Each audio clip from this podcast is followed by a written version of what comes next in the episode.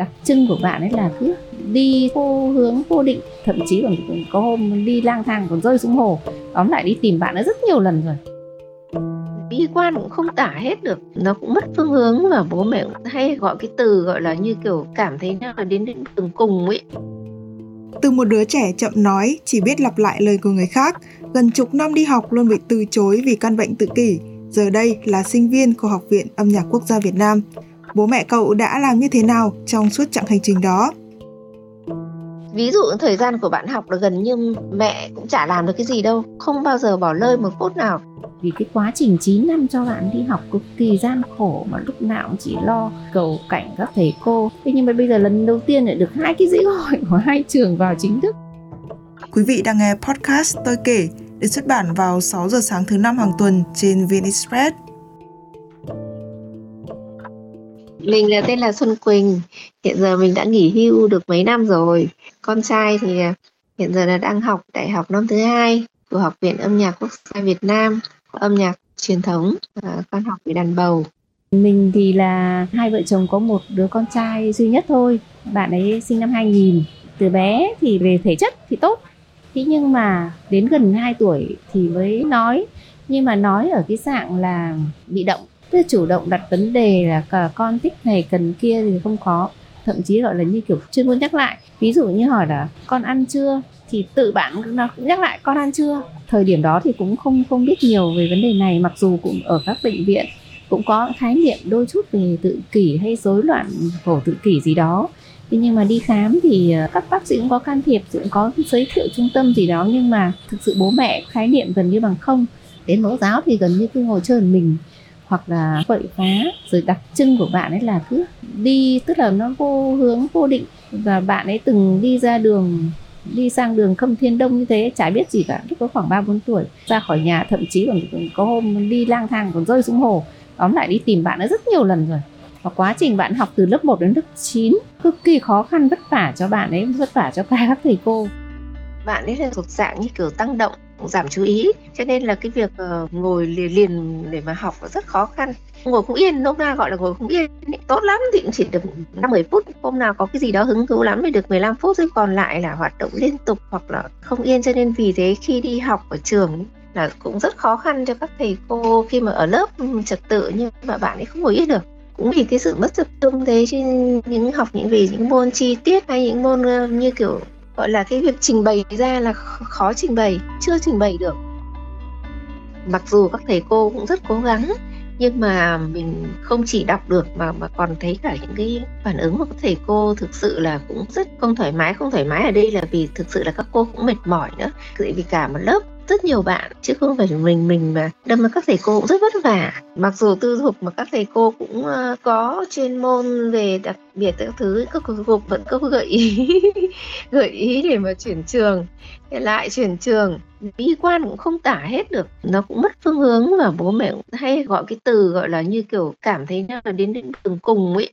Bước đường cùng ở cái chỗ này này, các bạn mà ví dụ hết lớp 9 mà cho các bạn vào học tiếp lên như thế nào kể cả ở nhà cũng rất dở dang mà học tiếp ở đâu đó. Ví dụ như là một trường tư thục hay trường gì đấy, nhưng mà sang cấp 3 nó khác hẳn. Thực ra là có kinh khủng đấy và thậm chí cũng rất bi quan, bởi vì là vì mình là người lớn rồi thì mình hiểu rất rõ là phải có nhận thức thì mới có thể tham gia hoặc làm cái gì có ích được. Khi mà nhận thức mà hạn chế thì làm cái gì được? Là sống phụ thuộc hoặc là như kiểu bám theo mà đã phụ thuộc phụ thuộc của ai? Bé thì còn phụ thuộc bố mẹ, chứ sau này bố mẹ già rồi thì phụ thuộc có ai? Đấy là một cái cái bi quan cực kỳ lớn cả bố mẹ thì ngày xưa đi học thì lại trơn tru. Cứ học bằng đằng đằng lên xong rồi học ứng hết xong rồi đi ra đi làm cái thứ thì chính vì thế là đến bố mẹ tức là không không hình dung nổi tại sao vậy con mình lại không học được hoặc là học được như thế. Hệ tóm lại lại rất rất khó khăn giai đoạn đầu. Khi mà con mình nó rơi vào cái hoàn cảnh thế giai đoạn đầu đấy phải tính là hàng chục năm nhưng chả phải là mấy năm. Tại vì nó rơi vào, ờ, vào cái đoạn từ bé nhá xong bắt đầu xin đi học khó khăn nhưng học kèm con học nói chung là mệt mỏi lắm cho bạn học, chả biết được bạn vào được đến đâu, học nhiều hay học ít. Nhưng mọi thứ khi khi đã cứ trải nghiệm mà đặc biệt cái bạn này nó học trực quan thì nó thu, tiếp thu nó tốt hơn. Trực quan tức là cứ phải thực tế. Thế cho nên mình cho chị học hết. Trên rời dưới bể có cái hở cái gì ở đâu, và có lớp hay như nào phù hợp với bạn để cho học hết. Vì vì mình quan điểm thế. Là phải học như thế thì để đến đấy, rồi sau là tự lập được đến đâu rồi tốt đến đấy. Chứ còn nói thật bi quan quá đấy chứ vì hiểu hơn ai hết thì mình học hành chầy gọi là bao nhiêu thứ rồi mình đi làm đi ăn còn chầy vẩy nữa là huống hồ nếu mà không học hành không có kiến thức thì làm cái gì? Lớp 3, lớp 4 thì cũng cho bạn ấy học đàn đàn óc. Với mong muốn rằng là à, để cho bạn thư giãn. Cái việc học bố mẹ thì nói thật là bố mẹ lại còn hoàn toàn không biết gì về nhạc.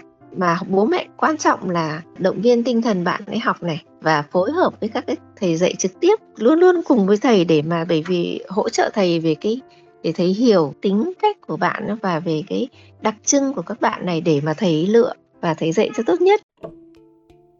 Những cái bạn này rất rất dễ cáu và rất dễ bùng phát đặc trưng của các bạn đấy. Cái kiểm soát cái điều tiết về cảm xúc, về tinh thần nó có cái sự nó hơi hơi mất cân bằng. Tiết đấy trên khi mà cái giờ học nhạc ấy chỉ có từ 40 đến 45 phút thôi thế thì trong cái giờ ấy để mà học hiệu quả để mà có kiến thức được ấy thì phải luôn cùng với thầy và cùng hỗ trợ bạn ở cái tinh thần để làm sao cái thời gian học đấy với bạn là nó thoải mái và nó nó dễ chịu thì bạn mới tiếp thu dễ. Phần lớn là ngồi cùng hoặc là ngồi khéo léo ở cái chỗ là bạn ấy không biết là mình ngồi cùng nhưng mà hơi có vấn đề gì là hỗ trợ được luôn hỗ trợ được luôn để giải quyết can thiệp để cho hỗ trợ cả bạn lẫn cả thầy thầy cũng hiểu và giải quyết được vấn đề thì thầy mới dạy được. Nhưng đấy là đấy là thực ra về tinh thần thì thôi, chứ còn quá trình bạn học là cũng rất nhiều lần. Gần như thầy đến xong rồi thầy về, tại vì bạn có một cái sự căng thẳng, hôm đấy có một sự căng thẳng cái gì đấy là bạn không học được. Thầy đến này, ví dụ thầy yêu cầu bắt đầu học bài này là bạn không hợp tác, bạn không học. Bởi vì chẳng qua có thể lúc đấy là bạn không thích học, hoặc là bạn đang khó chịu về cái gì đấy nhưng mình không biết nữa rồi là mọi việc cứ cứ thế là căng thẳng rồi đến hết giờ thầy về thôi, không học được. Buồn, phiền hay bực mình là cái chuyện tất nhiên. Thế thế nhưng mà nó xảy ra cũng cũng nhiều, tức là nó không phải một lần, nó nhiều lần rồi. Cho nên là cái là cô thì luôn cố gắng giữ là bực mình hay buồn phiền đến mấy, nhưng mà luôn là bình tĩnh với con, chứ không bao giờ là làm căng thẳng hay quát tháo hay hay hay mắng gì. Bởi vì bản thân tự các bạn nhiều khi là các bạn không đấy là cái sự rối loạn của các bạn có rối loạn về cảm xúc. Chứ không phải là các bạn ấy cố tình như thế. Hồi bé bé hẳn ấy thì có thể là ngồi cùng thế nhưng mà hơi hơi lớn một tí hoàn toàn không ngồi cùng.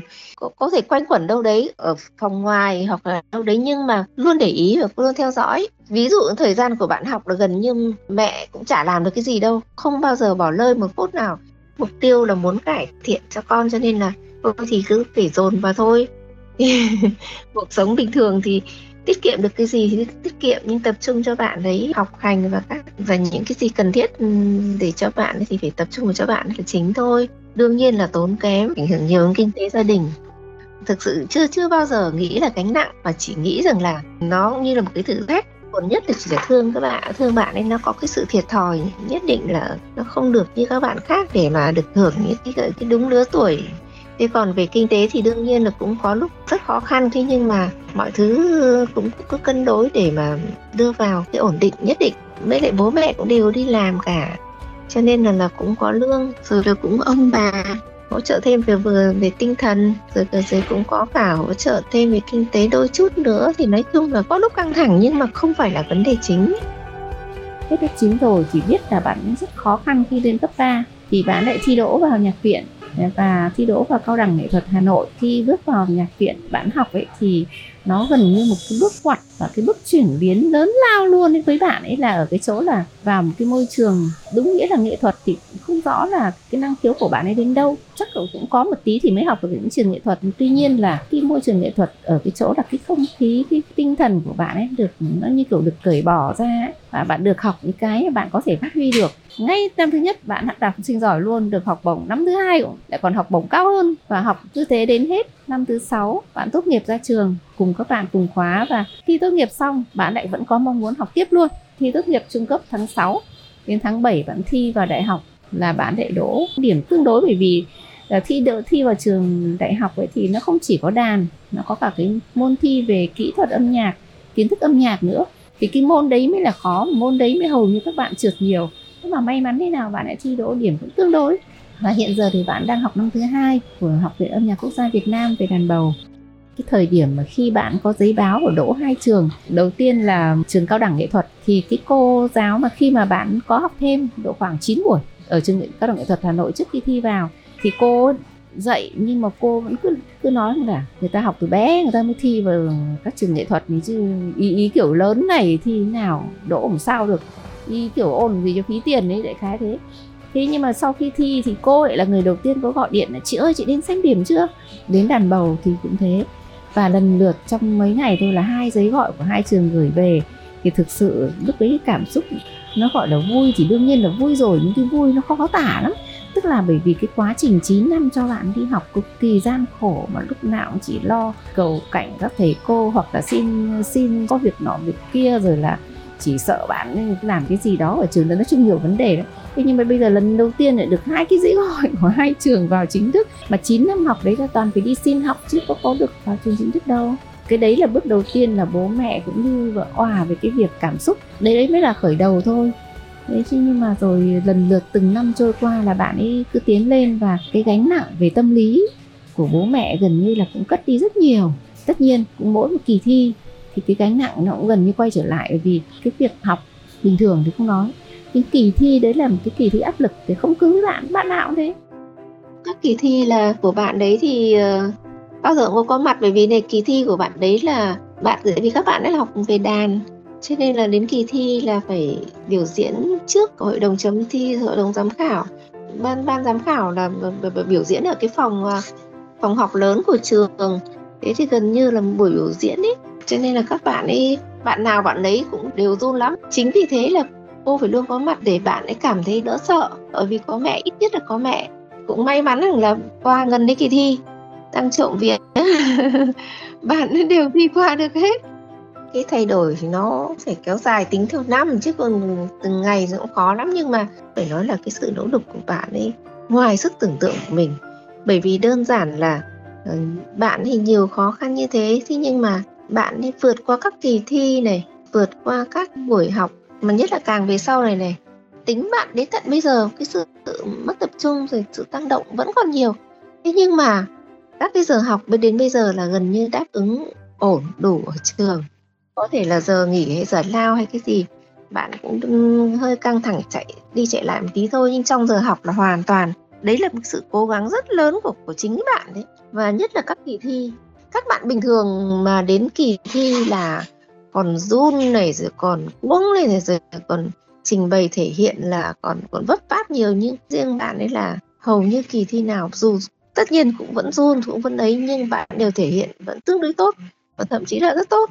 Các bạn đấy đúng thực sự là các bạn ấy cũng rất cố gắng và cái cố gắng của bạn ấy tự đúng nghĩa là ngoài sức tưởng tượng của mình luôn thì, thì đến được đến bây giờ đấy chính vì không đặt kỳ vọng lớn thì tinh thần mình mới thoải mái và con mới thoải mái được. Nếu đặt kỳ vọng là tự nhiên bị ức chế ngay. Ức chế ở cái chỗ rằng là khi không đạt được là tự nhiên cứ như là bị bị sốc hoặc hoặc là bị ấy thì chân do vậy là kỳ không bao giờ mình đặt kỳ vọng. Mặc dù mỗi một kỳ thi thì lo lắm. Lo học cùng con lo là vì này này. Các trường chính thống nhất là trường trường trường ờ, nhạc viện đấy đấy là một cái trường chuyên nghiệp và điểm thi là cũng song phẳng như nhau. À, cô cũng không tưởng tượng nổi là bạn ấy học được đến như bây giờ tức là ngày xưa là từ cấp 1, cấp 2 cũng thế. Nôm na cứ học đến đâu rồi biết đến đấy. Cấp 2 thì không bao giờ nghĩ học tiếp đến cấp 3 xong vào được đến cấp 3 rồi không nghĩ thậm chí đã kể cả vào nhạc viện rồi. Ừ, tại vì cái hệ của bạn là 6 năm cũng không hình dung được liệu có theo được hết 6 năm thì cũng tốt nghiệp không thế rồi để qua được 6 năm xong rồi còn học đại học thì thực sự là việc bạn đỗ vào trường à, nhạc viện bắt đầu hệ trung cấp. Đấy là một cái điều đúng là như kiểu, cất một gánh nặng nhiều. Nhưng mà khi bạn đỗ đại học thì đấy đấy đúng là có thể hay dùng từ tự hào hay là hãnh diện hãnh diện với chính mình thôi, chả với ai cả. Bởi vì là không bao giờ nghĩ được bạn lại học học lên đại học theo, kèm theo một cái nỗi lo. Lên đại học là nó là một cái dạng học khác hẳn, chứ nó không còn như trung cấp nữa. Thế nhưng mà rồi thôi thì trộm vía bạn đã vẫn qua năm thứ nhất, ổn thỏa. Qua học kỳ 1 của năm 12 rồi cũng rất vững vàng. Cái động lực ấy thì nó cũng chỉ ở duy nhất là thôi thì có một đứa con thôi thì mình phải phấn đấu. Vì cho tương lai các bạn ấy là nhất thứ hai là cũng có cái lực nhóm các câu lạc bộ, các cha mẹ trong nhóm với nhau ấy, vào các bố mẹ khác ấy thì ờ, các bố mẹ phấn đấu nhiều lắm và các bố mẹ giỏi lắm. Và đấy cũng là một cái động lực, bởi vì là, ôi, mọi người phấn đấu như thế và mọi người chịu khó như thế thì mình không được như các mẹ thì mình phải chạy theo. Mình thì có con cũng muộn. Thứ hai là khi thấy tình hình của bạn như thế thì cũng đương nhiên là cũng sốc rồi rồi lại tập trung vào bạn đấy cho nên là chính vì cũng một phần muộn cho nên là cũng, cũng khó khăn trong việc có thêm bạn thứ hai. Cũng thêm một cái lo ngại lo sợ nữa là không biết bạn thứ hai như nào nữa. Thôi thì để tập trung cho bạn ấy bạn ấy năm nay là bước sang tuổi 24 thế nhưng là có gì không vừa ý hay hay là phiền lòng là bạn ấy y bạn khóc y như bạn trẻ lớp lên 4 đến 5 hay hay lên lớp 1 ấy. tức là cái phản xạ tự nhiên của bạn là như thế thế xong nó bảo, ồ, năm nay bao nhiêu tuổi nhỉ? Con 24 nó tự lại tự chững lại. Không không không khóc nữa.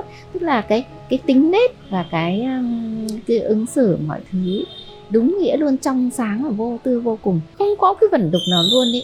Và tính nết như thế thì đương nhiên, cái việc đấy, vì thế bạn ấy nên làm 24 mà so với ngày trước đến giờ vẫn thế thì cái khẳng định luôn là chắc là về sau cũng vẫn thế thôi.